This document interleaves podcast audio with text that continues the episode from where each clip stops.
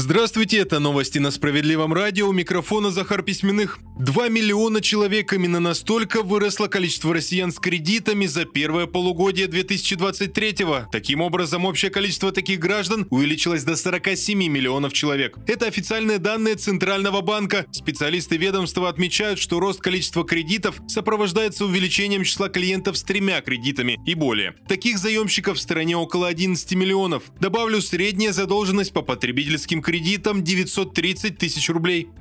И в продолжение темы кредитования Банк России занимается удушением ипотеки. Такое мнение высказал Сергей Миронов. По словам лидера партии «Справедливая Россия за правду», Центробанк продолжает делать ипотеку неподъемной для большинства граждан. Парламентарий уверен, что именно доступность кредитов – одно из главных условий развития экономики. Это в том числе прописано в проекте альтернативного бюджета, который представили «Справедливоросы». Сергей Миронов напомнил, что в Банке России предложили увеличить сумму первоначального взноса по ипотеке, а ведь ставки и так серьезно выросли. Миронов уверен, таким образом чиновники лишают людей последней возможности иметь собственное жилье.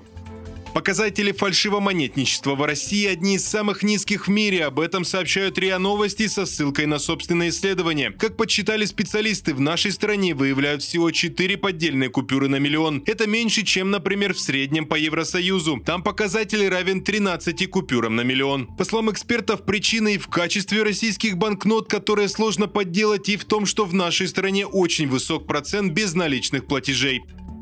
Далее в выпуске новости Центра защиты прав граждан. Три года замерзали в собственной квартире и согрелись лишь благодаря вмешательству наших правозащитников. Это история семьи Песчанкиных, которая началась с радостного события покупки новой квартиры. Правда, положительные эмоции длились недолго. С наступлением холодов стены в квартире начали промерзать. Жильцы обратились к застройщику, он, по их словам, никак не отреагировал. Тогда люди подали в суд и выиграли дело. Строительную компанию обязали исправить все недостатки. Но шло время, дело не двигалось с мертвой точки, и тогда глава семьи решил обратиться в Центр защиты прав граждан. Там сразу нашли вину не только застройщика, но и судебных приставов. От последних семья Песчанкиных не получала никаких документов. Судя по всему, приставы не начинали работу. Для скорейшего решения вопроса к делу подключился куратор сети центров и лидер уральских справедливоросов Андрей Кузнецов. Он направил запрос прокурору области с просьбой провести проверку. От надзорного органа пришел ответ, что нарушения подтвердились, и руководителю Главного управления Федеральной службы судебных приставов по Свердловской области несено представление. А самое главное, начал суетиться застройщик и устранил все нарушения, чего не могли сделать долгих три года. На этом пока все, не переключайте волну.